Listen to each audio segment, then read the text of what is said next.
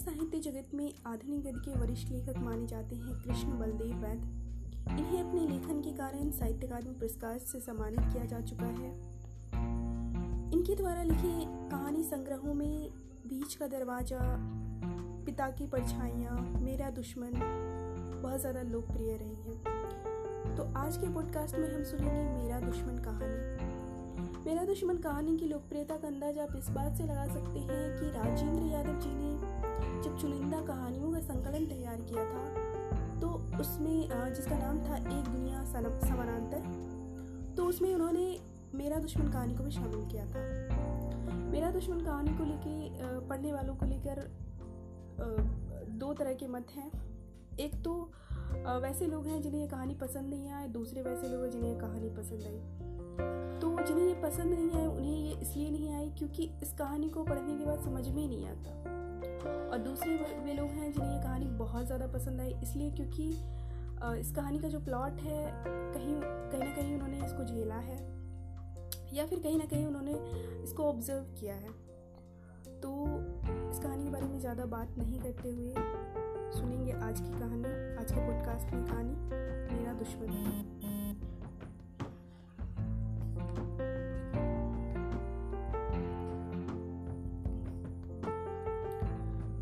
वह इस समय दूसरे कमरे में बेहोश पड़ा है। आज मैंने उसकी शराब में कोई चीज़ मिला दी थी कि खाली शराब वह शरबत की तरह गट गट पी जाता है और उस पर कोई ख़ास असर नहीं होता। आँखों में लाल डोर से झूलने लगते हैं, माथे की शिकनें पसीने में भीग कर तमक उठती हैं, होठों का जहर और उजागर हो जाता है और बस होशो हवास बदस्तूर कायम रहते हैं। हैरान हूँ कि तरकीब मुझे पहले कभी क्यों नहीं सूझी? शायद सूझी भी हो और मैंने कुछ सोच कर इसे दबा दिया हो। मैं हमेशा कुछ ना कुछ सोच कर कई बातों को दबा जाता हूँ। आज भी मुझे अंदेशा तो था कि वह पहले ही घूट में जायका पहचान कर मेरी चोरी पकड़ लेगा। लेकिन गिलास खत्म होते होते उसकी आँखें बुझने लगी थी और मेरा हौसला मरता गया था। जी में आया था कि उसी क्षण उसकी गर्दन मरोड़ दूँ, लेकिन फिर नतीजों की कल्पना से दिल दहल कर रह गया था। मैं समझता हूँ कि हर बुजदिल आदमी की कल्पना बहुत तेज होती है। हमेशा उसे हर खतरे से बचा ले जाती है। फिर भी हिम्मत बाँध कर मैंने एक बार सीधे उसकी ओर देखा ज़रूर था। इतना भी क्या कम है कि साधारण हालत में मेरी निगाहें सहमी हुई सी उसके सामने इधर उधर फड़फड़ाती रहती हैं। साधारण हालात में मेरी स्थिति उसके सामने बहुत असाधारण रहती है। खैर, अब उसकी आँखें बंद हो चुकी थी और सर झूल रहा था। एक और लुढ़क कर गिर जाने से पहले उसकी बाहें दो लदी हुई ढीली टहनियों की सुस्त सी उठान के साथ मेरी ओर उठाई थी। उसे इस तरह लाचार देखकर भ्रम हुआ था कि वह दम तोड़ रहा है। लेकिन मैं जानता हूँ कि वह मुझे किसी भी क्षण उछलकर खड़ा हो सकता है। होश संभालने पर कुछ कहेगा नहीं? उसकी ताकत, उसकी खामोशी में है। बातें वह उस जमाने में भी बहुत कम किया करता था। लेकिन अब तो जैसे बिल्कुल गूँगा हो गया है। उसकी गूँगी अवहेलना की कल्पना मात्र से मुझे दहशत हो रही है। कहा ना कि मैं बुजदिल इंसान हूँ। वैसे मैं न जाने कैसे समझ बैठा था कि इतने अरसे की अलहदगी के बाद अब मैं उसके आतंक से पूरी तरह आज़ाद हो चुका हूँ। इसी खुशफहमी में शायद उस रोज उसे मैं अपने साथ ले आया था। शायद मन में कहीं उस पर रोक काटने उसे नीचा दिखाने की दुराशा भी रही हो। हो सकता है मैंने सोचा हो कि वह मेरी जीती जागती खूबसूरत बीवी, चहकते मटकते तंदुरुस्त बच्चों और आरास्ता पैरास्ता आलिशान कोठी को देखकर खुद ही मैदान छोड़कर भाग जाएगा और हमेशा के लिए मुझे उससे निजात मिल जाएगी। शायद मैं उस पर यह साबित कर दिखाना चाहता था कि उससे पीछा छुड़ा लेने के बाद किस खुशगवार हद तक मैंने अपनी ज़िंदगी को संभाल संवार लिया है। लेकिन ये सब लंगड़े बहाने हैं। हकीकत शायद यह है कि उस रोज़ मैं उसे अपने साथ नहीं लाया था, बल्कि वह खुद ही मेरे साथ चलाया था। जैसे मैं उसे नहीं, बल्कि वह मुझे नीचा दिखाना चाहता ज़ाहिर है कि उस समय यह बारीक बात मेरी समझ में नहीं आई होगी। मौके पर ठीक बात मैं कभी नहीं सोच पाता। यही तो मुसीबत है। वैसे मुसीबतें और भी बहुत हैं, लेकिन उन सब का ज़िक्र यहाँ बेकार होगा। खैर, माला के सामने उस रोज़ मैंने इसी किस्म की कोई लंगड़ी सफ़ाई पेश करने की कोशिश की थी और उस पर कोई असर नहीं हुआ था। उसे देखते ही विफर उठी थी। सबसे पहले अपनी बेवकूफ़ी और सारी स्थिति का एहसास शायद मुझे उसी क्षण हुआ था। मुझे उस कम वक्त से वहीं घर से दूर उस सड़क के किनारे किसी न किसी तरह निबट लेना चाहिए था। अगर अपनी सहमी हुई खामोशी को तोड़कर मैंने अपनी तमाम मजबूरियाँ उसके सामने रख दी होती, माला का एक खाका सा खींच दिया होता साफ़ साफ़ उससे कह दिया होता, देखो गुरु, मुझ पर दया करो और मेरे पीछे छोड़ दो। तो शायद उस, वहीं हम किसी समझौते पर पहुँच जाते। और नहीं तो वो मुझे कुछ मोहलत तो दे ही देता। छूटते ही दो मोर्चों को एक साथ संभालने की दिक्कत को पेश ना आती। कुछ भी हो, मुझे अपने घर नहीं लाना चाहिए था। लेकिन अब ये सारी समझदारी बेकार थी। माला और वह एक दूसरे को यूँ घूर रहे थे जैसे दो पुराने और जानी दुश्मन। एक क्षण के लिए मैं ये सोचकर आश्वस्त हुआ था कि माला सारी स्थिति खुद संभाल लेगी। और फिर दूसरे ही क्षण मैं माला की लानत मुलामत की कल्पना कर सहम गया था। बात को मज़ाक में घोल देने की कोशिश में मैंने एक खास गिलगिली लहजे में, जो मेरे पास ऐसे नाजुक मौके के लिए सुरक्षित रहता है, कहा था, डार्लिंग, ज़रा रास्ता तो छोड़ो कि हम बहुत लंबी सैर से लौटे हैं। ज़रा बैठ जाएँ तो जो सजा जी में आए, दे देना।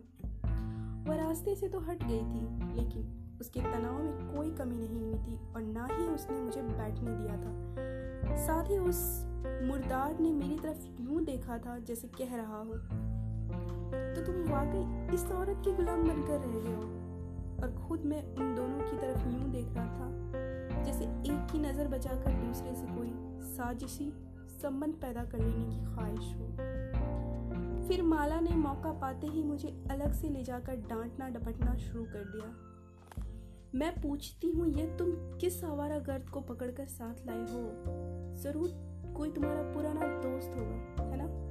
इतने बरस शादी को हो चले, लेकिन तुम अभी तक वैसे के वैसे ही रहे। मेरे बच्चे उसे देखकर क्या कहेंगे? पड़ोसी क्या सोचेंगे? कुछ बोलोगे भी? मैं हैरान था कि क्या बोलूँ। माला के सामने मैं बोलता कम हूँ। ज़्यादा समय तोलने में ही बीत जाता है, और उसका मिजाज और ज़्यादा बिगड़ जाता है। वैसे उसका गुस्सा वजह था। उसका गुस्सा हमेशा वजह होता है। हमारी कामयाब शादी की बुनियाद भी इसी पे कायम है कि उसकी हर बात हमेशा सही होती है। और मैं अपनी हर गलती को चुपचाप और फ़ौरन कबूल लेता हूँ। बीच बीच में महज मुझे खुश कर देने के ख्याल से वह इस किस्म की शिकायतें ज़रूर कर दिया करती हैं। तुम्हें न जाने हर मामूली सी मामूली बात पर मेरे खिलाफ डट जाने में क्या मज़ा आता है। मानती हूँ कि तुम मुझसे कहीं ज़्यादा समझदार हो, लेकिन कभी कभी मेरी बात रखने के लिए ही सही, वगैरह वगैरह। मुझे उसके ये झूठे उलाने बहुत पसंद है। वो मैं उनसे ज़्यादा खुश नहीं हो पाता। फिर भी वह समझती है कि इनसे मेरा भ्रम बना रहता है, और मैं जानता हूँ कि बागडोर उसी के हाथ में रहती है। और ये ठीक ही है। तो माला दांत पीस कर कह रही थी। कुछ बोलोगे भी? मेरे बच्चे पार्क से लौटकर इस मनहूस आदमी को बैठक में बैठा देखेंगे तो क्या कहेंगे? उन पर क्या असर होगा? उस इतना गंदा आदमी। सारा घर महक रहा है। बताओ ना, मैं अपने बच्चों से क्या कहूँगी? अब ज़ाहिर है कि माला को कुछ भी नहीं बता सकता था। सो मैं सर झुकाए खड़ा रहा और वह मुँह उठाए बहुत देर तक बरसती रही। वैसे यहाँ साफ़ कर दूँ कि वे बच्चे माला अपने साथ नहीं लाई थी। वे मेरे भी उतने ही हैं जितने कि उसके। लेकिन ऐसे मौक़ों पर वह हमेशा मेरे बच्चे कहकर मुझे उनसे यूँ अलग कर लिया करती है जैसे कोई कीचड़ से लाल निकाल रहा हो। कभी कभी मुझे इस बात पर बहुत दुख भी होता है, लेकिन फिर ठंडे दिल से सोचने पर महसूस होता है कि शारीरिक सच्चाई कुछ भी हो, रूहानी तौर पर हमारे सभी बच्चे माला के ही हैं। उनके रंग ढंग में मेरा हिस्सा बहुत कम है। और ये ठीक ही है। क्योंकि अगर वे मुझ पर जाते तो उन्हें भी मेरी तरह सीधा होने में न जाने कितनी देर लग जाती। मैं खुश हूँ कि उनका कानूनी और शायद जिसमानी बाप हूँ। उनके लिए पैसे कमाता हूँ और दिलो जान से उनकी माँ की सेवा में दिन रात जुटा रहता हूँ। कुछ देर यूँ ही सर नीचा किए खड़े रहने के बाद आखिर मैंने निहायत आजीजाना आवाज़ में कहना शुरू किया था। अरे भाई मैं तो कम को ठीक तरह से पहचानता भी नहीं। उससे दोस्ती का तो सवाल ही पैदा नहीं होता। अब अगर रास्ते में कोई आदमी मिल जाए तो ना जाने मेरे फिक्रे का अंत क्यों कर क्यों होता है? शायद होता भी है या नहीं? लेकिन माला ने बीच में ही पाँव पटक कर कह दिया था, झूठ सरासर झूठ। यह कहकर वह अंदर चली गई थी और मैं कुछ देर तक वहीं सिर नीचा खड़ा रहने के बाद वापस उस कमरे में लौट आया, जहाँ बैठा रहा। और वो बैठा बैठा बीड़ी पी रहा था, मुस्कुरा रहा था। जैसे सब जानता हो कि मैं किस मरहले से गुजर कर आ रहा हूँ। अब हुआ दरअसल ये था कि उस शाम माला से कुछ दूर अकेला घुमाने की इजाज़त मांगकर मैं यूँ ही बिना मतलब घर से बाहर निकल गया था। आमतौर पर वह ऐसी इजाज़तें आसानी से नहीं देती। और न ही मैं मांगने की हिम्मत कर पाता हूँ। बिना मतलब घूमना उसे बुरा लगता है। कहीं भी जाना हो, किसी से भी मिलना हो, कुछ भी करना या ना करना हो मतलब का साफ़ और सही फैसला वो पहले से ही कर लेती है। ठीक ही करती है। मैं उसकी समझदारी की दाद देता हूँ। वैसे घर से दूर अकेला मैं किसी मतलब से भी नहीं आ पाता। माला की सोबत की कुछ ऐसी आदत सी पड़ गई है कि उसके बगैर सब सूना सूना सा लगता है। जब वो साथ रहती है तो किसी किस्म का कोई उल जुलूल विचार मन में उठ ही नहीं पाता। हर चीज़ ठोस और बा मतलब दिखाई देती है। अंदर की हालत ऐसी रहती है कि जैसे माला के हाथों सजाया हुआ कोई कमरा हो, जिसमें हर चीज़ करीने से पड़ी हो, बेकायदगी की कोई गुंजाइश ना हो। और जब वो साथ नहीं होती है तो वही होता है जो शाम हुआ या फिर उसी किस्म का कोई और हादसा? क्योंकि उससे पहले वैसी बात कभी नहीं हुई थी। तो उस शाम न जाने किस धुन में बहुत देर निकल गया था। आमतौर पर घर से दूर होने पर भी मैं घर के ही बारे में सोचता रहता हूँ। इसलिए नहीं कि घर में किसी किस्म की कोई परेशानी है। गाड़ी ना सिर्फ़ सिर्फ़ चल रही है, बल्कि खूब चल रही है। बागडोर जब माला जैसी औरत के हाथ में हो तो चलेगी नहीं तो और करेगी भी क्या? नहीं, घर में कोई परेशानी नहीं। अच्छी तनख्वाह, अच्छी बीवी, अच्छे बच्चे, अच्छे बारह सुख दोस्त, उनकी बीवियाँ भी खूब हट्टी कट्टी और अच्छी। अच्छा सरकारी मकान अच्छा खुशनुमा लॉन पास पड़ोस भी अच्छा महँगाई के बावजूद दोनों वक्त अच्छा खाना अच्छा बिस्तर और अच्छी बिस्तरी ज़िंदगी। मैं पूछता हूँ इस सब के अलावा और चाहिए भी क्या एक अच्छे इंसान को? फिर भी अकेला होने पर घरेलू मामलों को बार बार उलट पुलट कर देखने से वैसा ही इत्मीनान मिलता है, जैसा किसी भी सेहतमंद आदमी को बार बार आईने में अपनी सूरत देखकर मिलता होगा। मेरा मतलब है कि वक्त अच्छी तरह से कट जाता है, उब नहीं होती। यह भी माला के ही सुप्रभाव का फल है। नहीं तो एक जमाना था कि मैं हर दम उब का शिकार रहा करता था। हो सकता है, उस शाम दिमाग कुछ देर के लिए उसी गुजरे हुए जमाने की ओर भटक गया हो। कुछ भी हो, मैं घर से बहुत दूर निकल गया था और फिर अचानक वह मेरे सामने आ खड़ा हुआ था। महसूस हुआ था जैसे मुझे अकेला देखकर घात में बैठे हुए किसी खतरनाक अजनबी ने ही रास्ता रोक लेना चाहा हो। मैं ठिठक कर रुक गया था। उसकी सुती हुई आँखों से फिसल कर मेरी निगाह उसकी मुस्कुराहट पर जा टिकी थी, जहाँ अब मुझे उसके साथ बिताए हुए उस सारे गर्द आलूद जमाने की एक टिमटिमाती हुई सी झलक दिखाई दे रही थी।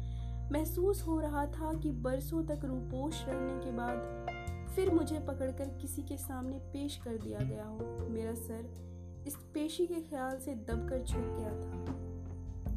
कुछ या शायद कितनी ही देर हम सड़क के उस नंगे और आवारा अंधेरे में एक दूसरे के रूबरू खड़े थे। अगर कोई तीसरा उस समय देख रहा होता तो शायद समझता कि हम किसी लाश के सिरहाने खड़े कोई प्रार्थना कर रहे हैं। या एक दूसरे पर झपट पड़ने से पहले किसी मंत्र का जाप। वैसे ये सच है कि उसे पहचानते ही मैंने माला को याद करना शुरू कर दिया था कि हर संकट में मैं हमेशा उसी का नाम लेता हूँ। साथ ही यहाँ से दुम दबाकर भाग उठने की ख्वाहिश भी मन में उठती रही थी। एक उड़ती हुई सी तमन्ना ये भी हुई थी कि वापस घर लौटने के बजाय चुपचाप उस कम वक्त के साथ हो लूँ जहाँ वह ले जाना चाहे, चला जाऊँ और माला को खबर तक ना हो।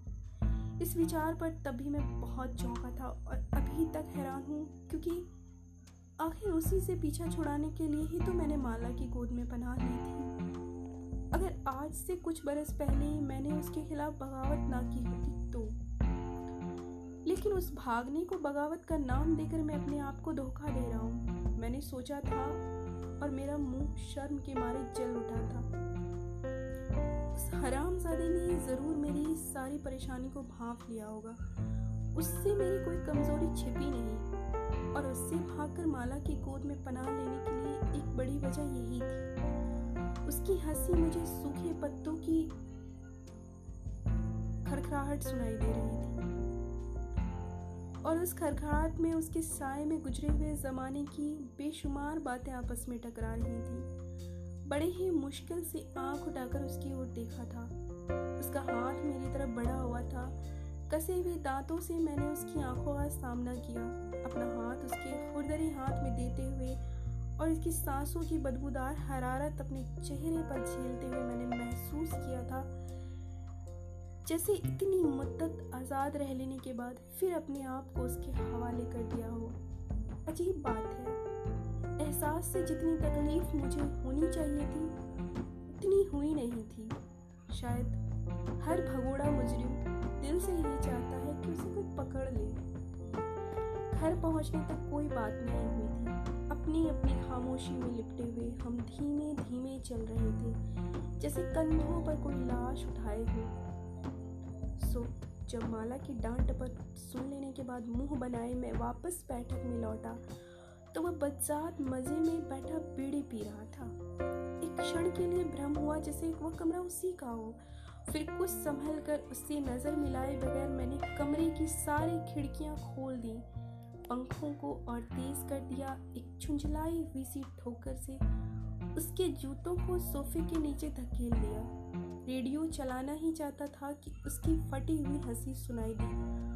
और मैं बेबस हो, उससे दूर हटकर चुपचाप बैठ गया। जी में आया कि हाथ बाँध कर उसके सामने खड़ा हो जाऊँ, सारी हकीकत सुना दूँ। देखो दोस्त, अब मेरे हाल पर रहम करो और माला के आने से पहले चुपचाप यहाँ से चले जाओ, वरना नतीजा बुरा होगा। लेकिन मैंने कुछ कहा नहीं। कहा भी होता तो सिवाय एक और जहरीली हँसी के उसने मेरी अपील का कोई जवाब न दिया होता। वो बहुत जालिम है। हर बात की तह तक पहुँचने का कायल और भावुकता से उसे सख्त नफरत है। उसे कमरे का जायजा लेते देख मैंने दबी निगाह से उसकी ओर देखना शुरू कर दिया। टांगे समेटे वह सोफे पर बैठा हुआ एक जानवर सा दिखाई दिया था। उसकी हालत बहुत हंसता दिखाई दी, लेकिन उसकी शक्ल अब भी मुझसे कुछ कुछ मिलती थी। इस विचार से मुझे कोफ्ती भी हुई और एक अजीब सी किस्म की खुशी भी महसूस हुई। एक जमाना था जब वही एकमात्र मेरा आदर्श हुआ करता था। जब हम दोनों घंटों एक साथ घूमा करते थे। जब हमने बार बार कई नौकरियों से एक साथ इस्तीफे दिए थे। कुछ एक से एक साथ निकाले भी गए थे। जब हम अपने आप को उन तमाम लोगों से बेहतर और ऊँचा समझते थे, जो पिटी पिटाई लकीरों पर चलते हुए अपनी सारी ज़िंदगी एक बदनुमा रवायती घरौंदे की तामीर में बर्बाद कर देते हैं। जिनके दिमाग हमेशा उस घरौंदे की चार दीवारी में कैद रहते हैं, जिनके दिल सिर्फ़ अपने बच्चों की किलकारियों पर ही झूमते हैं, जिनकी बेवकूफ़ बीवियाँ दिन रात उन्हें तिगनी का नाच नचाती हैं और जिन्हें अपनी सफ़ेद पोशी के अलावा और किसी बात का कोई गम नहीं होता। कुछ देर मैं उस जमाने की याद में डूबा रहा। महसूस हुआ जैसे वह फिर उसी दुनिया से पैगाम लाया हो। फिर मुझे उसी रोमानी वीरानों में भटका देने की कोशिश करना चाहते हो। जिनसे भागकर मैंने अपने लिए एक फूलों की सेज संवार ली है और जहाँ मैं बहुत सुखी हूँ। वह मुस्कुरा रहा था। जैसे उसने मेरे अंदर झाँक लिया हो। उसे इस तरह आसानी से अपने ऊपर काबिज होते देख मैंने बात बदलने के लिए कहा, कितने रोज यहाँ ठहरोगे? उसकी हँसी से एक बार फिर हमारे घर की सजी सवारी फिजा दहक गई। और मुझे खतरा हुआ था कि माला उसी दम वहाँ पहुंचकर उसका मुँह नोच लेगी लेकिन यह खतरा इस बात का गवाह है कि इतने बरसों की दास्ता के बावजूद मैं अभी तक माला को पहचान नहीं पाया। थोड़ी ही देर में वह एक बहुत खूबसूरत साड़ी पहने मुस्कुराती, इठलाती हुई हमारे सामने आ खड़ी हुई। हाथ जोड़कर बड़े दिलफरीब अंदाज में नमस्कार करती हुई बोली, अब बहुत थके हुए दिखाई देते हैं। मैंने गर्म पानी रखवा दिया है। आप वॉश कर लें तो कुछ पीकर ताज़ा दम हो जाए। खाना तो हम लोग देर से ही खाएँगे। मैं बहुत खुश हुआ। अब मामला माला ने अपने हाथ में ले लिया था और मैं यूँ ही परेशान हो रहा था।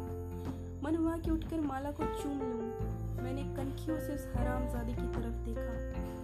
वह वाकई सहमा हुआ सा दिखाई दिया, मैंने सोचा। अब अगर वह खुद ब खुद ही ना भाग उठा तो मैं समझूँगा कि माला की सारी समझ सीख और रंग रूप बेकार है। कितना लुत्फ पाए अगर वह कम वक्त भी भाग खड़ा होने के बजाय माला के ताऊ में फंस जाए और मैं उससे पूछूँ, अब बता साले, अब बात समझ में आई? मैंने आँखें बंद कर ली और उसे माला के इर्द गिर्द नाच नचाते हुए, उस पर फिदा होते हुए, उसके साथ लेटे हुए देखा। एक अजीब राहत का एहसास हुआ। आँखें खोली तो वह गुसल खाने में जा चुका था और माला झुकी हुई सोफे को ठीक कर रही थी। मैंने उसकी आँखों में आँखें डालकर मुस्कुराने की कोशिश की, लेकिन फिर उसकी तनी हुई सूरत से घबराकर नज़रें झुका ली। ज़ाहिर था कि उसने अभी मुझे माफ़ नहीं किया था। नहाकर वह बाहर निकला तो उसने मेरे कपड़े पहने हुए थे। इस बीच माला ने बियर निकाल ली थी और उसका गिलास भरते हुए पूछ रही थी, आप खाने में मिर्च कम लेते हैं या ज़्यादा? मैंने बहुत मुश्किल से हँसी पर काबू किया। उस साले को तो खाना ही कम मिलता होगा मैं सोच रहा था। माला की होशियारी पर खुश हो रहा था। कुछ देर हम बैठे, पीते रहे। माला उससे घुल मिलकर बातें करती रही, उससे छोटे छोटे सवाल पूछती रही। आपको यह शहर कैसा लगा? बियर ठंडी तो है ना? अब अपना सामान कहाँ छोड़ रहा है और वह बगले झांकता रहा। हमारे बच्चों ने आकर अपने अंकल को ग्रीट किया। बारी बारी उसके घुटनों पर बैठकर अपना नाम वगैरह बताया। एक दो गाने गाए और फिर गुड नाइट कहकर अपने कमरे में चले गए। माला की मीठी बातों से यूँ लग रहा था जैसे हमारे अपने ही हल्के का कोई बेतकल्लफ दोस्त कुछ दिनों के लिए हमारे पास अठहरा हो। और इसकी बड़ी सी गाड़ी हमारे दरवाजे के सामने खड़ी हो। मैं बहुत खुश था और जब माला खाना लगवाने के लिए बाहर गई तो वह उस शाम पहली बार मैंने बेधड़क उस कमीने की तरफ़ देखा। वह तीन चार गिलास बियर पी चुका था और उसके चेहरे की सर्दी कुछ कम हो चुकी थी। लेकिन उसकी मुस्कुराहट में माला के बाहर जाते ही फिर वही जहर और चैलेंज आ गया था। और मुझे महसूस हुआ जैसे वह कह रहा हो, बीबी, तुम्हारी मुझे पसंद है। लेकिन बेटे, उसे खबरदार कर दो। मैं इतना पिलपिला नहीं जितना वह समझती है। एक क्षण के लिए मेरा जोश कुछ ढीला पड़ गया। लगा जैसे बात इतनी आसानी से सुलझने वाली नहीं याद आया कि खूबसूरत और शोक औरतें उस जमाने में भी उसे बहुत पसंद थी, लेकिन उनका जादू ज़्यादा देर तक नहीं चलता था। फिर भी मैंने सोचा, बात अब मेरे हाथ से निकल गई है, और सिवाय इंतज़ार के मैं और कुछ नहीं कर सकता था। खाना उस रोज बहुत उम्दा बना था और खाने के बाद माला खुद उसे उसके कमरे तक छोड़ने गई थी। लेकिन उस रात मेरे साथ माला ने कोई बात नहीं की। मैंने कई मज़ाक किए, कहा, नहा धोकर वह काफ़ी अच्छा लग रहा था। क्यों? बहुत छेड़छाड़ की, कई कोशिशें की, सुलहनामा हो जाए। लेकिन उसने मुझे अपने पास फटकने नहीं दिया। नींद उस रात मुझे आई नहीं। फिर भी अंदर से मुझे इतमान था कि किसी ना किसी तरह माला दूसरे रोज उसे भागा सकने में ज़रूर कामयाब हो जाएगी। लेकिन मेरा अंदाज़ा गलत निकला। माना कि माला बहुत चलाक है बहुत सम, समझदार है बहुत मनमोहिनी है लेकिन उस हरामजादे की ठिठाई का भी कोई मुकाबला नहीं।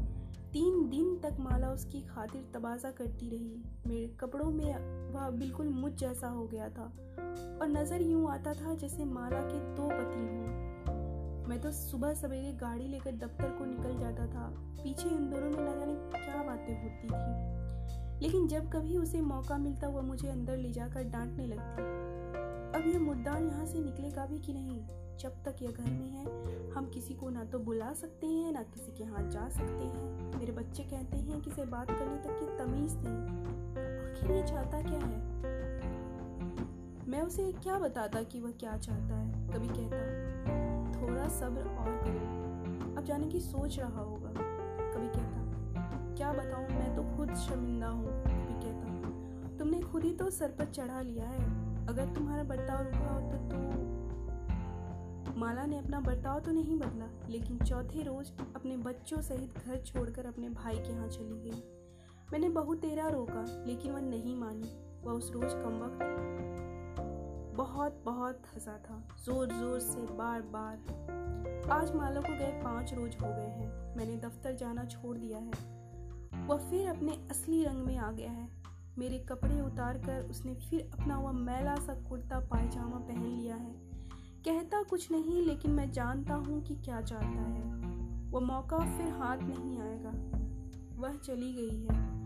बेहतर यही है कि उसके लौटने से पहले तुम यहाँ से भाग चलो। उसकी चिंता मत करो। वो अपना इंतज़ाम खुद कर लेगी। और आज आखिर मैं उसे थोड़ी देर के लिए बेहोश कर देने में कामयाब हो गया हूँ। अब मेरे सामने दो रास्ते हैं। एक यह कि होश आने से पहले मैं उसे जान से मार डालूं। और दूसरा यह कि अपना ज़रूरी सामान बाँध कर तैयार हो जाऊँ और जो ही उसे होश आए, हम दोनों फिर उसी रास्ते पर चल दें जिससे भागकर कुछ बरस पहले मैंने माला की गोद में पनाह ली। अगर माला इस समय यहाँ होती तो कोई तीसरा रास्ता भी निकाल लेती, लेकिन वह नहीं है। और मैं नहीं जानता कि मैं क्या कर।